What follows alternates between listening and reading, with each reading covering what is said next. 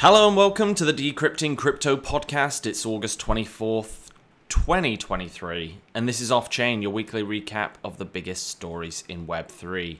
I'm Matthew Howsbarby, and it's just me today. Uh, Austin can't make it this week. I know it's unfortunate. You're stuck with my voice.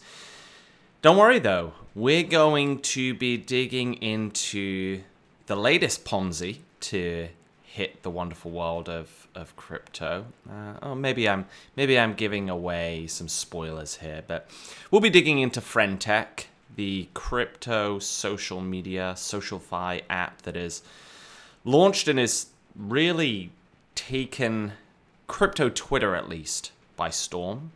And then we got a few quick updates on some Um, parts of the Tornado Cash story, and if you remember that OpenSea executive that, you know, was doing some insider trading, eh, well, we got some bad news for him, um, but some news for you. All right, let's dive straight in.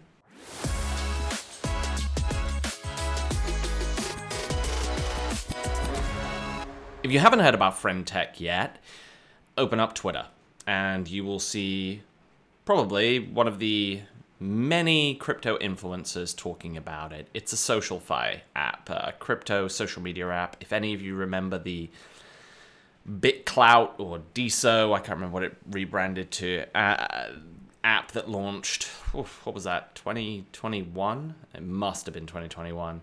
Um, very similar to that. It has been printing money for the protocol, at least. It's generated over five million U S D in fees in just the past seven days. That is, for scale, more than the Bitcoin blockchain, more than the B N B chain. So, you know, it's doing pretty good, pretty good. All right, what is it? How does it work? So, as I mentioned, it's a SocialFi app. We will see more and more of these SocialFi apps being created. We've got a very small handful, but I know from first-hand experience that especially in late twenty twenty-one and in and early twenty twenty-two, there was a lot of early-stage investment that was going into SocialFi. Um, I know that Binance was spending a big chunk of their billion-dollar fund on SocialFi. We had one of the investment directors on this podcast around the time talking about it, and they were not the only ones. Um, so we'll probably see a load of those companies come to fruition over the next kind of six to eight months, I imagine. This probably kicking that off. But it's interesting, it's built on Base. So Coinbase is layer two, which has been getting a lot of discussion after the shitcoin bold um, rugged everyone uh, to begin with. And of course, it's invite only to begin with. So unless you're one of the cool kids, you're not getting in. Thankfully, I am one of the cool kids, and I was able to get in and have a little look around and play around and see for myself what the hell was going on in there. And let me tell you something, it wasn't very pretty. It was not very pretty. Um, once you're in, right, you can buy and sell shares, which they call keys. I think they recently rebranded this, um, of other people on the app. So this includes yourself. You they don't have a native token yet, um, so you do it all via E T H uh, on Base. It, it really is basically BitClout two point oh.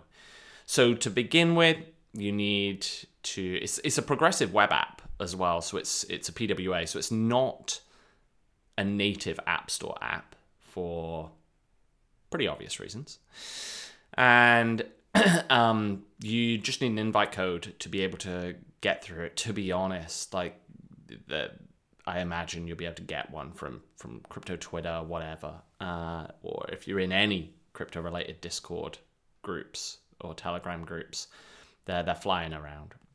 You can D M me if you want one as well. I've got a few. I'm, I'm not precious about them. So to get started, you got to bridge over at least zero point zero one E T H uh, over to Base. Uh, you can do that. They have like a native bridge. I think you might even be able to do that inside the Coinbase app, but I'm I'm not one hundred percent sure. Um, I just did it via their bridge. uh, like most bridges, not the most painful experience as far as bridge goes, but you know, we're not onboarding the the masses with this. And then when you've done that, you bridge over your E T H from E T H mainnet to Base and fund it into your FriendTech wallet, which is a uh, a custodial wallet. They they manage it all.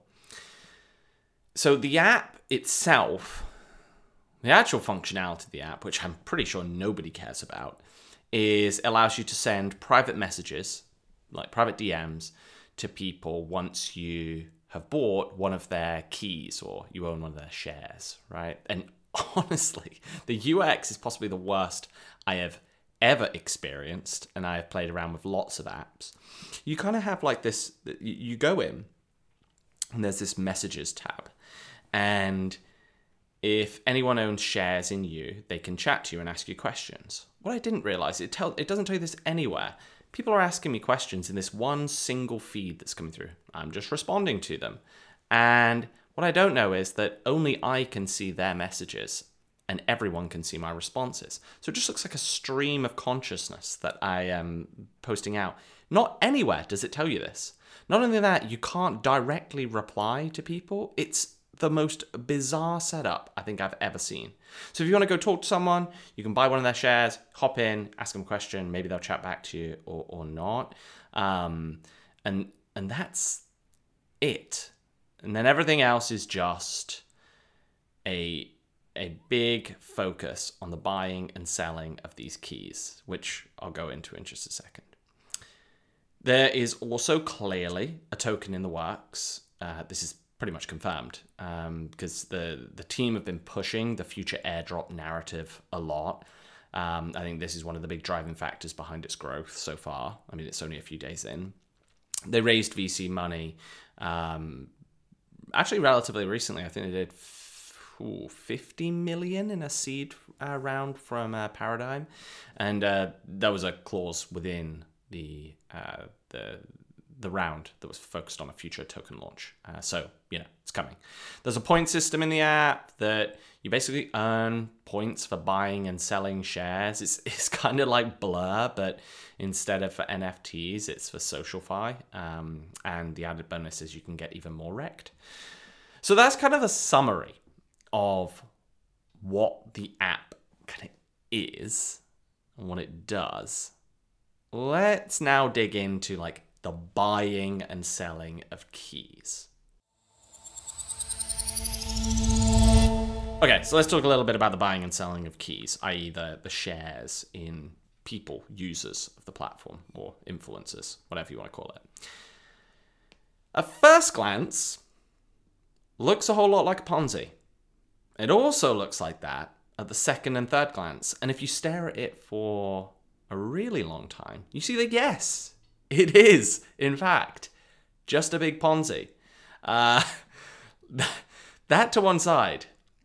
Let, let's talk about these uh, cutting-edge tokenomics that all of the, the crypto influencers will, will tell you about. So how are the prices of keys, shares, of each of these users actually determined? Well, the protocol uses a quadratic bonding curve. Duh, right? Everyone understands that, of course. Um, simply put, right, as people buy, I'm not going to go into like all the math here, but as people buy shares in someone, the share price goes up. As people sell the shares, it goes down on like a typical bonding curve. There, there's some important nuance to this though. FriendTech charges a ten percent fee on both buying and selling shares. This is how I mentioned they made over five million dollars in fees in the past seven days.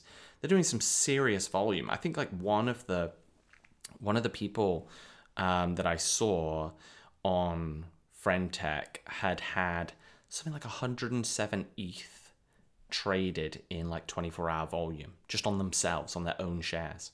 It's it's kind of wild. Uh, so that's a nice ten E T H clip that uh, F T, uh, FriendTech have, uh, have taken off of just that one person. Pretty good. Pretty good for uh, a day's not work. Uh, so, you know, it's not bad. Um, so without kind of going into all the detail of the bonding curve math, it's very easy to make a quick profit if you buy one of the first shares in someone. You can actually make profit on buying the first share and selling after just one more person buys. The price goes up enough so that the spread, um, including the ten percent fee, is in profit.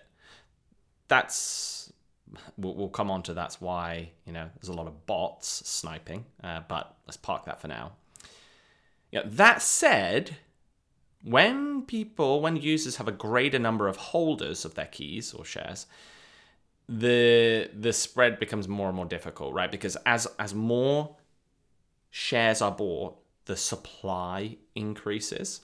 And what you start to see is not only does like the fee eat into the spread a lot more, but the increased supply means you need many more buyers to get you into the green, right? So whereas you only needed one buyer to get into the green, accounting for a fee, if you bought the very first share, if you're buying like the hundredth share, you, you're going to need a lot of additional buyers to b- drive up the price, like fifteen, twenty, thirty people before you even get into the green.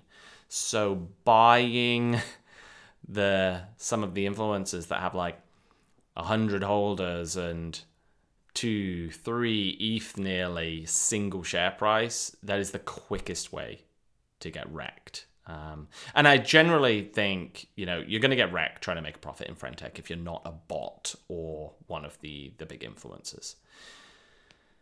So that's kind of how like the bonding curve works. But what about people actually making money? Is anyone making money here? Well, there's two groups that are primarily making money in FriendTech today. Influencers and bots. Actually sounds quite familiar, doesn't it? Um, so... Influencers, let's start with them. They join FriendTech, they can buy a bunch of their own shares straight away and watch as people flood to also buy their shares.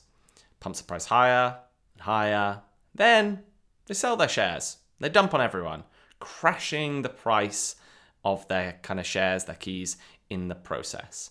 Uh, super simple for them to do that. Not everyone is doing it, uh, I'll, I will point out. Uh, but it is pretty easy for them to, to do that. And the influencers are making a, a pretty nice amount of cash from this. Um, yeah, as I mentioned, it doesn't take much to pump the price. So Kobe is, is on there. He has like one hundred twenty-seven holders of his shares.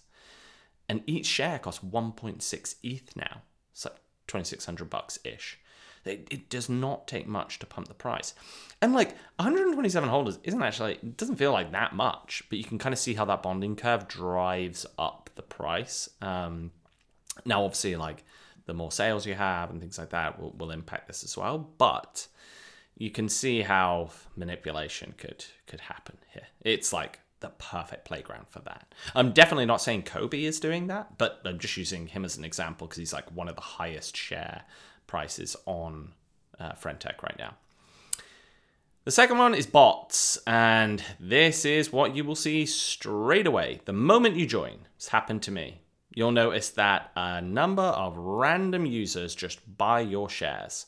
These are largely bots, and they are just sniping early shares, waiting for a few people to do the same, then they sell them for a profit. It is like the quickest, simplest way to go in, flip, dump on someone, make a quick profit. Someone's already built a trading interface for doing this. Uh, you can go to friend mex dot com, friend mex dot com. It's actually pretty good. Um, but like I, I joined, I just joined this. I, the first thing you have to do is you have to just buy one of your shares. I think you might actually get it for free. I'm like just opening up the app now. And um, let's see, let, let, let's see what happened. I've been on the app now for like twenty-four hours. What's my like share, my price? So when I first joined, within oof, thirty minutes, I would say there was like nearly twenty people bought my share. And it drove the the price from zero point zero one eight E T H uh, from the very first bot that bought um, my um one of my keys, and then within thirty minutes it drove that up to zero point zero three.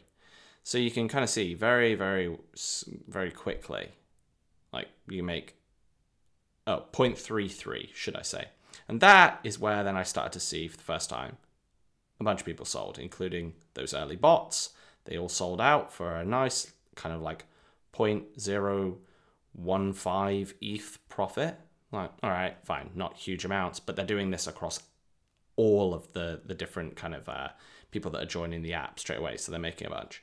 Now the the, the key price is zero point zero zero four E T H. Um, so yeah, it's kind of interesting. Um, and on top of that, it looks like the influencers, like, or the users, when when people trade on you, you earn a portion of the trading fees. So I'm actually looking at this right now. It looks like I earned, I say earned, I did nothing. I haven't done anything on this app. I just joined. Um, I earned zero point zero five six E T H. So you can imagine, and that was on like barely any volume. There's not a whole lot of volume that I did uh, that that went on uh, my my shares, but I've just basically made zero point zero five six E T H for doing absolutely nothing. So you can imagine why all of the influencers are absolutely loving this. And yeah, my chat is just like, I was just chatting to people asking this. And I, I get a message from someone as well. I get this message. I was like, what what do you want me to do here? But says, this is totally unfair with us. We who believed in you and bought the share at zero point zero zero nine E T H and the value goes to zero point zero zero three without any reason. Would you do something about it? Or just you care about farming uh, on who believes on you? I have absolutely no idea who this person is. I've literally done nothing. I've not bought anything, not sold anything. I This is just the most bizarre. Even for crypto, this is very bizarre. And I am just, I'm like kind of tired of this stuff because it just gets shamelessly plugged, especially on crypto Twitter, um, by influencers, people saying, oh, this is going to start the next bull run. It's going to, it, it's, it, it's a huge innovation. It's not, it is not even remotely an innovation. It's kind of already been done before uh, with BitClout. And this is just a really quick way for people to get dumped on. Um, so, yeah. I think I kind of made it clear how I feel about this. Um, it's just not great. Um, so, yeah, we'll see how it plays out. I give it less than a month, in my opinion, before this kind of comes crashing down. Because uh, I, I just don't know how this can kind of sustain. But if people keep making money and the greater fool theory continues to apply, oh, people will continue making money. All right, let's wrap this up with two last little stories. Roman Semenov, the co-founder of Tornado Cash, um, has been added to the U S O F A C's S D N list. That's the uh, specially designated nationals and blocked persons list. Um, Roman Semenov and Roman Storm were charged with money laundering and sanctions violations, um, which was kind of tied to the work they did in building Tornado Cash. They, the Department of Justice has alleged that more than one billion dollars in transactions moved through Tornado Cash, and they are putting uh, the two Romans on the hook for all of this. They specifically kind of called out hundreds of millions in being laundered from the Lazarus group. Uh, that's the North Korea hacking group that I think was behind a lot of big crypto hacks, including the Ronin blockchain hack and uh, and, and another uh, and, and several others. Um, the the U S attorney Damian Williams said that they knowingly facilitated money laundering. Um, so yeah, this is uh this is a pretty big deal. They're in a lot of trouble. Um, we're going to kind of see how this all plays out. And then on a slightly different but somewhat related note, we've got a update in the OpenSea executive Nate Chastain, or at least the the, the, the former head of product Nate Chastain. Um, he we we covered this on the podcast um, when uh, Chastain was was found guilty on charges of buying and selling N F Ts from collections that he knew would later be featured on OpenSea's homepage. Clearly insider trading. Well, he's just been convicted of fraud and money laundering uh, over in New York in a federal court. Um, that was back in May, and his sentence was confirmed this week.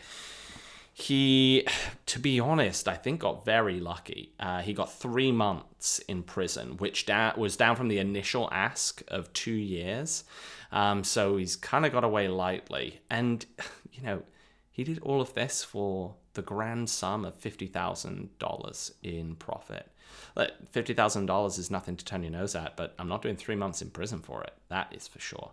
Um, oh, and, and on top of that, you know, once he's once he gets out of prison, he's got three months of home confinement and three years of suspended uh, supervised release after his prison term. So fun times ahead. Doubt he's going to be getting a role inside the crypto space or any kind of financial services uh, space ever again. Um, and that is a permanent blot. I'm sure he has a lot of regrets around that. But I am kind of happy to see action being taken on stuff like this. It is not good for the space. It is not a good thing to do in general. And, you know, there has to be, uh, has to be repercussions for your actions. All right, that's all for this week. I'll see you chumps in FriendTech, where I'll be dumping on all of yous. All right, see you next week.